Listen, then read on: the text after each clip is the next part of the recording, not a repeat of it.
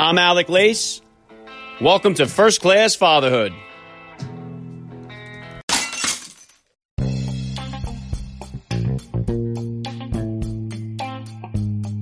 Welcome, everybody, to episode 280 of the podcast. I am happy as always to be here with you. Thank you for stopping by. If this is your first time listening to the podcast, please get over there and bang that subscribe button. You do not want to miss all the action that's coming your way right here on First Class Fatherhood. All right, dads, it is time for another Frogman Friday edition of First Class Fatherhood. We are coming off a little bit of a layoff here due to my interview with Dana White airing last Friday, but Frogman Friday returns today with an awesome guest. Retired Navy SEAL Jeff Reed joins me on the podcast today. Jeff is up in Alaska where he moved after his military service to pursue a dog mushing career. That's right. The former Navy SEAL is now a dog musher in Alaska. How cool is that? He is also a fairly new father who had to overcome a difficult situation right out of the gate. For those of you who follow Jeff on Instagram at Frozen Trident, you know the story. For those that don't, Jeff Reed will be here with me in just a few minutes, so please stick around for the interview. And Jeff Reed is the 40th Navy SEAL that I've had the honor of interviewing right here on First Class Fatherhood. I can't even begin to explain how cool that is for me to say. That doesn't include the Gold Star parents of Navy SEALs that I've been blessed to speak with on the show as well. Back on episode 72 of the podcast, I was joined by Karen and Billy Vaughn, whose Navy SEAL Team 6 son Aaron Vaughn was killed in Extortion 17. Aaron was one of the few SEALs to get his name up on the evolution wall that reads, first time, every time. And this past Memorial Day, I had the honor of interviewing Larry Brown on episode 208. Larry is the Gold Star father of Adam Brown, who had one of the most unlikely journeys to becoming a SEAL Team 6 operator. The book about his life, written by Eric Blehm, titled Fearless, is one of the greatest books I've ever read in my life. So to put it into words here, how grateful I am to have spoken to all these Navy SEALs would be impossible. Their mindsets are incredible, and it's just awesome to get a chance to listen to them speak about fatherhood and family life. They are the best of the best, and I am so proud as an American that we have men such as the U.S. Navy SEALs. All right, and Monday is Veterans Day, and I'm putting out an awesome collection of interviews in one special edition podcast episode, including two Navy SEALs, two Marines, and two Army Special Forces, all fathers. Don't miss out on that one, and please help me spread the word about this podcast to every father in your neighborhood or in your contact list. Let them know about the show that celebrates fatherhood and family life. Fatherhood rocks, family values rule, and every day is Father's Day right here with me, and I'm going to be right back with retired Navy SEAL Jeff Reed. I'm Alec Lace, and you're listening to First Class Fatherhood.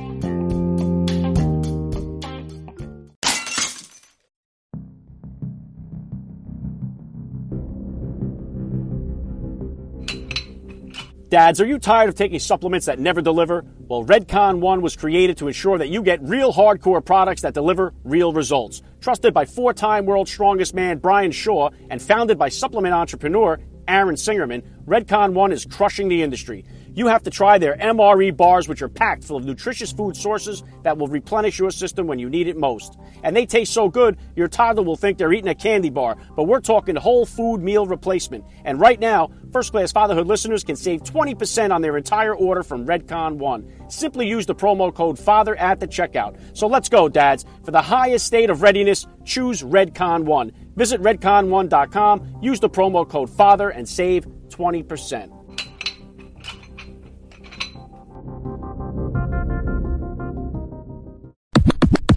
All right, and joining me now is a first class father. He is a veteran who served with the elite United States Navy SEAL teams. He has since moved up to the great state of Alaska, where he started a sled dog kennel and now holds the title of musher. It is an honor for me to say, Jeff Reed, welcome to First Class Fatherhood.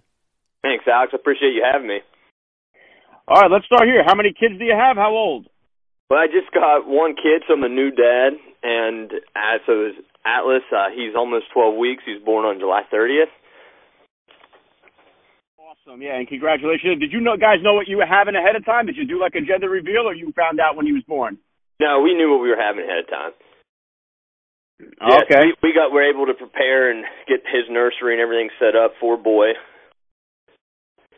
Came Uh, up, yeah. We got the you know ahead of time, so we had a whole name, the name Atlas plan. We had his his nursery set up, had a schedule. Okay, yeah, I thought maybe you you, you blew up a uh, snowman there and found out if there was pink or blue snow inside or something like that. no, we didn't do like a gender reveal or anything like that, but. Um, all right, Jeff, if you could, just please take a minute here to hit my listeners with a little bit about your background and what you do. Okay, yeah, I guess my story kind of begins in uh, Pennsylvania. I was born in Altoona, Pennsylvania. Um, I played sports in high school. I went to the same high school that both my parents went to. Um, I started dating Jerry, which is my wife now, when we were in seventh grade, I worked for her dad, who uh, owned a who still runs a small dairy farm in the area, and I baled hay for him when I was 10 years old. Started dating Jerry roughly around when I was 12 years old, and we stayed together all through high school. And then when I went on, I decided to join the Navy shortly after I graduated. Um, went into boot camp, short finished boot camp, went into BUD/S, came out of BUD/S, went to Team Four, did one deployment to Team Four, uh, came back. Me and Jerry ended up getting married. Did another deployment with Team Four, came back, got a diff- got orders to um, the training detachment, and became a land warfare instructor, and then I decided to get out of the Navy um, right around the time my wife was finishing up school, and that's whenever we wanted to kind of get into the whole dog mushing thing. So we moved up to Alaska. I got a job working for Aliy Zirkle and Allen Moore. Aliy Zirkle was a Yukon Quest champion and a three-time second place Iditarod finisher, and Allen Moore is a three-time Yukon Quest champion. And I got a job working for them my first year up in Alaska, and that's kind of how I learned how to dog, be a dog musher and then uh, shortly after that, that next that next summer, we moved into our place, and uh, Frozen Trident Kennel was born, and here we are now with 27 dogs. Yeah, wow, that's incredible, Jeff. Too, just that you, you know, that's awesome to see that your relationship has lasted, you know, for so long. I know that so many people that serve in your community there, they have trouble uh, with family life and holding it together like that, just because of the, you know, the demands of your job. Uh, so, so that's awesome. And I know that now Atlas was born. Now listen, I understand, you know, how nerve wracking it can be. My wife and I, we suffered through multiple miscarriages and, uh, you know, all of her pregnancies were high risk, but I never experienced anything like you had to go through with Atlas when he was born. So walk me through the events of his birth in the first few weeks. Yeah, so when he was born, he was, he was definitely a little bit small. He was five pounds, five ounces. Um, and so he had to be monitored for the first couple of days and, and, uh, just to keep, get his weight up and everything. But yeah, everything went good after after that. We left the hospital, came home, everything was going good, and then I went out. It was one morning, everything perfectly healthy. Baby, baby. Whenever I woke up in the morning, went out and did some chores in the dog yard. Came back in, and he was really like starting to get fussy. And uh, so Jerry went and took my wife went and took his temperature, and it came back. It was a little bit high, um, but nothing like crazy she took it again and it was starting to climb. It was higher than the last time. It was about she took it again like 30 minutes later. So she she's a physician assistant in the emergency department, so she kind of knows the protocol and like when you need to bring people into the emergency room and when you don't. So she was like we need to go. And the thing that was alarming about this is that he had a fever but with no symptoms. So there was nothing to really go off of and I think she knew that it was probably going to be meningitis just from that. And that's actually what it, when they did the workup, they did a spinal tap and uh, they found um, an infection in his spinal fluid and in his blood. So they started him on IV antibiotics, and um, his temperature still continued to increase. So they added Tylenol to try to combat the fever. Um, Tylenol didn't really help, and he was maxed out on the Tylenol, and the antibiotics weren't helping. So because he was kind of on maxed out on support and not really being able to add anything else, Jerry thought it'd be best that we would get um, medevac to Anchorage, where they'd be able to maybe do more if he does start to deteriorate. Um, so that being said, once they were going to life flight him to Anchorage, I went back to the kennel because I still had to take care of the dogs. I couldn't just leave them back here, and uh, only one person could go with Atlas anyway. So Jerry went with Atlas to Anchorage, and while she was flying to Anchorage, Atlas started having seizures on the on the airplane. Jerry took a video of it to show the doctors so they where they could see what was going on, and the doctors like, "Yeah, it looks like he's having seizures." And uh, they did a CT scan whenever they got to Anchorage, and showed that there was uh, possibly like a stroke in his brain on the like the back right side of his brain, and uh, but they needed to do an MRI to confirm that, and because he was having seizures, they couldn't really put him into the into the um, machine MRI machine. Um, so I the first day she was there, the seizures kept coming and kept coming, and then the the doctor um, came in and, and told her that because of the blood in- infection and the spinal infection and his high fever, and now that the fact that he is starting to have seizures on top of this, and he's not getting better despite all efforts, uh, he was going to have to overcome the odds just to survive. Jerry called me that night and pretty and told me to get my ass down to Anchorage, uh, however I get, however to do, I could do it. So luckily, I have a great family back home, and my dad came up here to take care of the dogs as I went down to Anchorage. Um, that first night I got in Anchorage, uh, it was so it was terrible because I got there and he started he continued to have seizures, and but this time he's he started going apneic where he wasn't breathing during his seizures, and uh, as a father, you during all that, just sitting there watching your kid suffering like that and having seizures, and there's absolutely nothing you can do. Oh, it's terrible. It, it, it was the worst thing ever. And so you, I just sat there for pretty much two days and uh, watched Atlas seize up and go apneic and have to get um, CPAP to keep his oxygen levels up.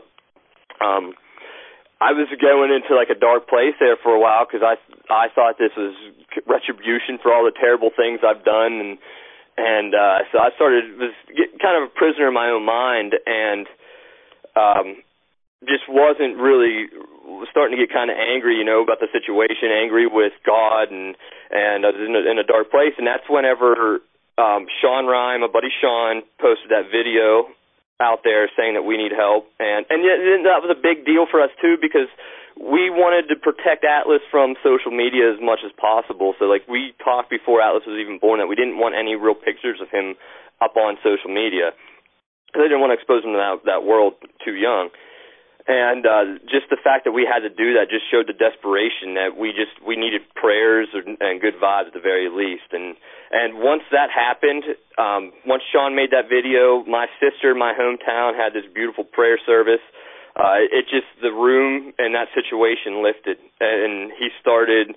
Uh, the seizures started to um, not happen as frequently. His fever started to break, and then next thing you know, he was starting to suck on a pacifier, and then he went back to breastfeeding and and uh, came came out of his his sickness. Um, the one thing that did that they did discover, so he got he he got stable enough to get the MRI. The MRI did show that he had a stroke in the back right part of his brain. It was a pretty significant size stroke. Um, but we're not going to be able to know the damage that that stroke caused until he gets old enough to meet his developmental milestones. So, like when he starts walking and talking. And the good thing that about that is the location of where the stroke happened in his back right part of the brain, because that doesn't control behavior or personality. It's more of your speech and your uh, fine motor skills. So that's a blessing right there. But yeah. yeah, we've been back now, and and uh, he's been doing everything a uh, 12 week old baby should be doing. You know, he's laughing at you, he's smiling, he's, I mean, he's, he's doing great. Yeah, that's incredible, Jeff. And I did, I, I mean, I, of course, I seen the post there and I had my prayers with you and your family there just because, uh, you, you know, being, you know, a young father and having to go through that. Well, how was your um, wife during all of this? Well, how was her health? Did she have any complications and how did she hold up during this whole thing? Yeah, so during the, the the birth and everything, her health was great. The pregnancy, she like she she's a she's a rock star. She did awesome. And then throughout this whole the whole ordeal with Atlas, whenever he was um at his worst, she she was a rock there too. She was she was strong. She I mean she she's an amazing woman. She's she she's very she's she's a badass woman. She's she's awesome. Yeah, that's cool. And I, one of the things I, I guess I would worry about myself, like moving to some place up like where you are, is something like uh, hospitals and and pediatricians, especially when you start having kids. So, how do you feel about like is there pediatricians close by you, or do you have to go very far? And do you have one that you trust right now?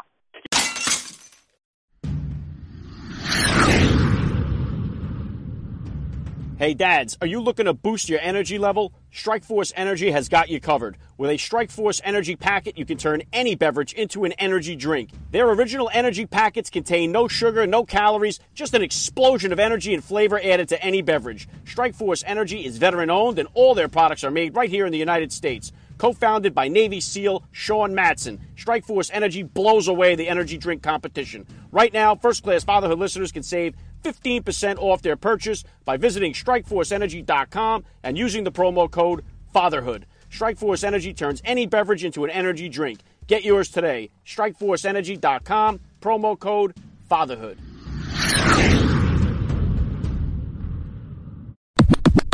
How do you feel about like is there pediatricians close by you, or do you have to go very far? And do you have one that you trust right now?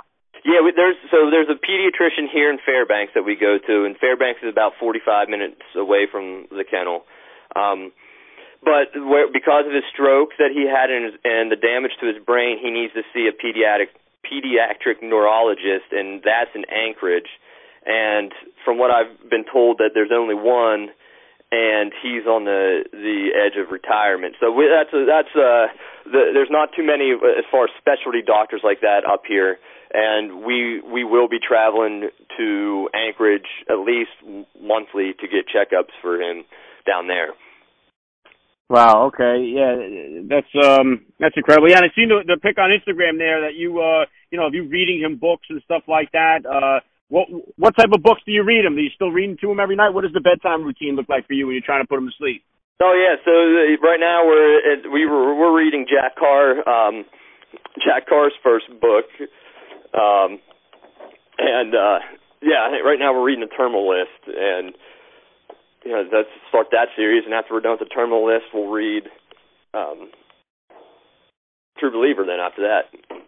Yeah, I've had Jack on the show, man. He's incredible. He was oh, an awesome. You? Yeah, yeah, I've had him on. Yeah, he's great. Uh, now, what are the what, what are like the continued concerns that you have right now for him to, to be sure that he's in the clear? How long did they say like this process of having to go to the uh, a pediatric neurologist is going to happen? Is it going to be to a certain age, or is it going to be indefinite? Yeah, it, it's so it's it's a it's a waiting game now to see what what the so there's a chance that he may not have any disabilities, and there's a chance that he could have some severe disabilities, and it's just going to be uh, a waiting thing to see how he develops and where he's at as far as the uh the curve and, and as far as where he's at without like other kids his age. So it's all going to be where he's at in his milestones. And we'll know that. So it could be it could be um to when he starts walking and and uh talking and stuff is when we'll really know the I guess the damage that the stroke has caused. And and while we're waiting for that, we're we're gonna ha- we meet we have a occupational therapist that comes out to the house and works with him and and stuff like that. So so we are trying to we're staying ahead of it, making sure that that any symptom that we see we're we're catching early and and uh, addressing it as we need. Yeah, that's cool, and and definitely like your experience, uh, you know, like a father by fire here. Like you got thrown right into the mix. Has there been anything aside from obviously all this stuff that's going on? Anything unexpected about being a dad that you've had here early on? Well, uh, yeah, just other than the the health scare there that happened, man. Being a father's been amazing. It, it's and it, it's one of those things that you know you hear people talking about how it's life changing and everything, and you kind of just like, yeah, I'm sure. And like you see little babies and they're they're great. I mean, I've always loved babies when I was before I had one, and and uh, but you could always hand them off and get rid. Of but whenever you have one of your own, it it's it's amazing. It's really it's I don't even know how to really describe it. It makes you want to uh, do be better at everything for for them and and to learn more things to teach them. It, it makes you just be want to be a better person. Yeah, very well said. And and now, has any of your Navy SEAL training helped you prepare for them long nights with the newborn? yeah, that's just the grind there. That's just gotta get yourself out of bed. You know, you, you may sometimes you may not want to. It's just forcing yourself, saying, and then also the discipline thing. I mean, that's just being disciplined, getting out of bed when you need to, and and uh, that's that's something that you uh, setting an example and let that snowball into your everyday life too, that your kid can see. And how about how do the how do the dogs um how are they around your son and how does your son take to the dogs? Oh, they're they're awesome. We we started off with Eleanor, who's our pet dog, by bringing in his blanket whenever he was first born, and it, she she loved it. She like laid down and rolled all over it, and then because uh, she's our pet dog and inside every night, uh, she would she she was with him. She followed him in every room that that he went into. Um, as far as the other dogs, the, like the sled dog, the team dogs go, we bring it. We're bringing in three of them each night uh, to to meet him, and they've been awesome. They they're very curious, but they're very uh, um, they're very curious, but they're very sweet with them at the same time. And Eleanor is so protective of them that if if she even senses any like any like dogs licking him too hard or trying to lick him, that she'll she'll run over there and like push him away from him. It's pretty funny. Very cool. What was the genesis of you getting interested in the? uh Did you read like Call of the Wild when you were a kid? How long has this been like stirring in you that you were interested in doing this? Oh man, I I liked. Uh, I think I read Gary Paulsen when I was in like sixth grade, seventh grade, and that was how I first like heard of sled dogs. And then when I was in the SEAL teams, my first deployment, I rescued a dog, Frank, uh, over there, and that started my love for dogs. I never had a dog when I was a kid, and we, me and Frank, had such an awesome bond. And part of it was probably the time that we spent in Afghanistan, and the fact that I smuggled him home, and then whenever he was home, he became my service dog, and then I, be, as when I was an instructor, we traveled around the East Coast together, at different training sites, and and uh, so we had an awesome bond. Uh, he was hit by a car and killed months, I would say three months before I was actually get it, separating from the Navy. And when he died, it was uh, when he was hit by the car, it was it left a big void because he like he was a one of my best friends at the, and and losing him was tough. So I went about a year after that without having uh a dog and I just really was like something I just felt like that bond was so rare with Frank that it wasn't even worth trying to renew with another dog. And then then I, the idea of the Iditarod came back to me and sled dogs and was like, well, if you're gonna have that bond, that special strong bond with a dog, those situations you are out there in the wilderness and stuff like that's that's how you get it. So that's kind of when this that's how that idea started rolling in my head. And i started i pitched it to jerry and then she's she's a crazy dog lady too. And she's she just wanted a reason an acceptable reason to own 27 dogs and not be crazy so she was automatically on board and uh yeah so then that just kind of led to us moving up to alaska yeah that's that's awesome man and uh I, I know I, I had uh, Mike Ritland on the show earlier there too a while back. You know, he does the canine training. Was that something that you ever were interested in doing in the SEAL teams, or it just came too late towards your end, towards the end? Yeah, it's something I really wanted to do in the SEAL teams. And right after my second deployment, the SEAL team, the dog program at the SEAL teams, kind of switched into a platoon, uh, an internal platoon thing instead of its own detachment. Um, anyway, with that be, that being said, since I was going to a training side and not, I wasn't going to be in a platoon anymore. That kind of ship sailed.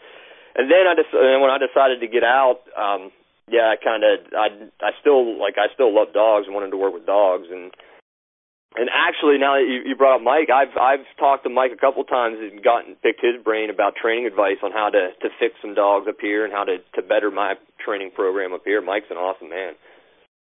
Yeah, he was incredibly well spoken to. Yeah, I had him on quite a while ago. Um, and as far like what is what's the plan moving forward here? What kind of uh, goals or plans do you have, uh, considering having any more children, or what's the plans?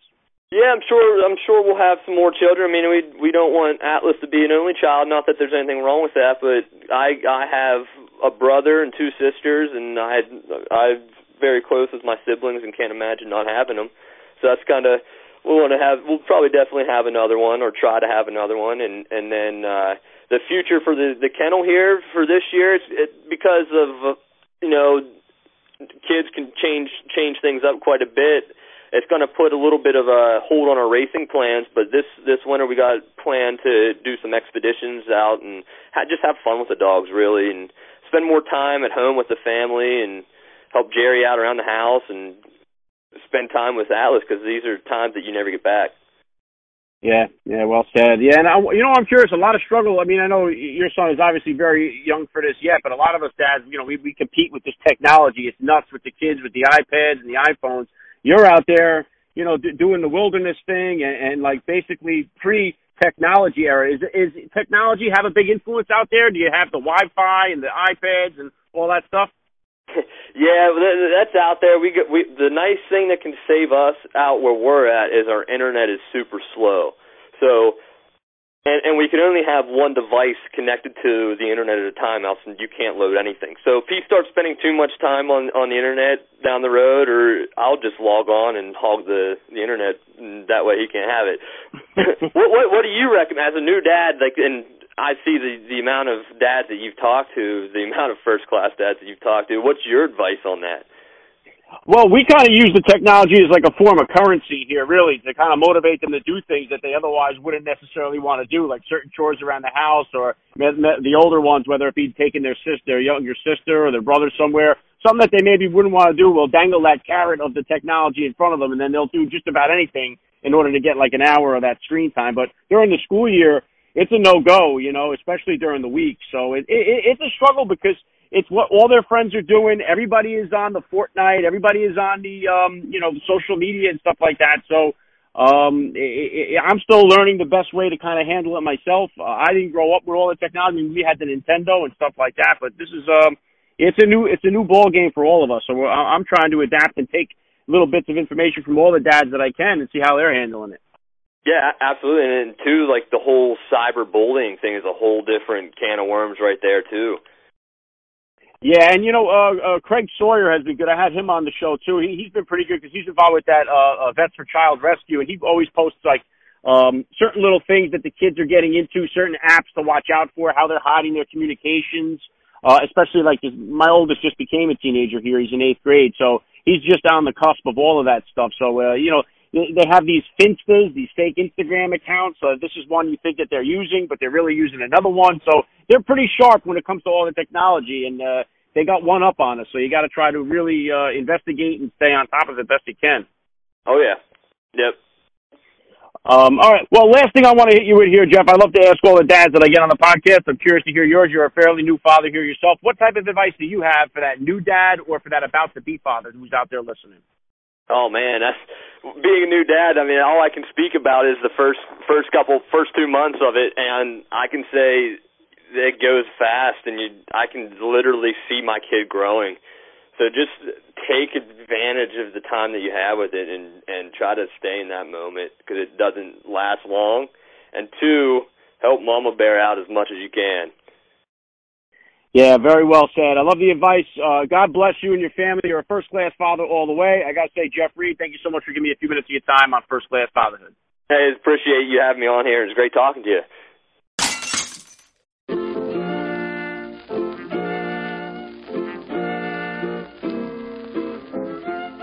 Back to wrap things up here on First Class Fatherhood. I got to give a special thank you once again to Jeff Reed for giving me a few minutes of his time here. It was such an honor. Please hit me up on Twitter, guys, or drop me a DM on Instagram. Let me know what you thought about today's episode. I always love to read your feedback. That's all I got for you guys this week. Lock it in. Next week, I'm going to kick off the week with a Veterans Day special. I got six interviews that I'm dropping on you. Two Navy SEALs, including the lone survivor Marcus Luttrell and Rob O'Neill. Two Marines, John Tig Tiegen and Dakota Meyer. And two Army Special Forces, Sean Parnell and Mike Durant. Don't miss out on that and more. Follow me on Instagram at Alec underscore Lace for all of the upcoming guest announcements. I'm Alec Lace. Thank you for listening to First Class Fatherhood. And please remember, guys, we are not babysitters. We are fathers. And we're not just fathers, we are first class fathers.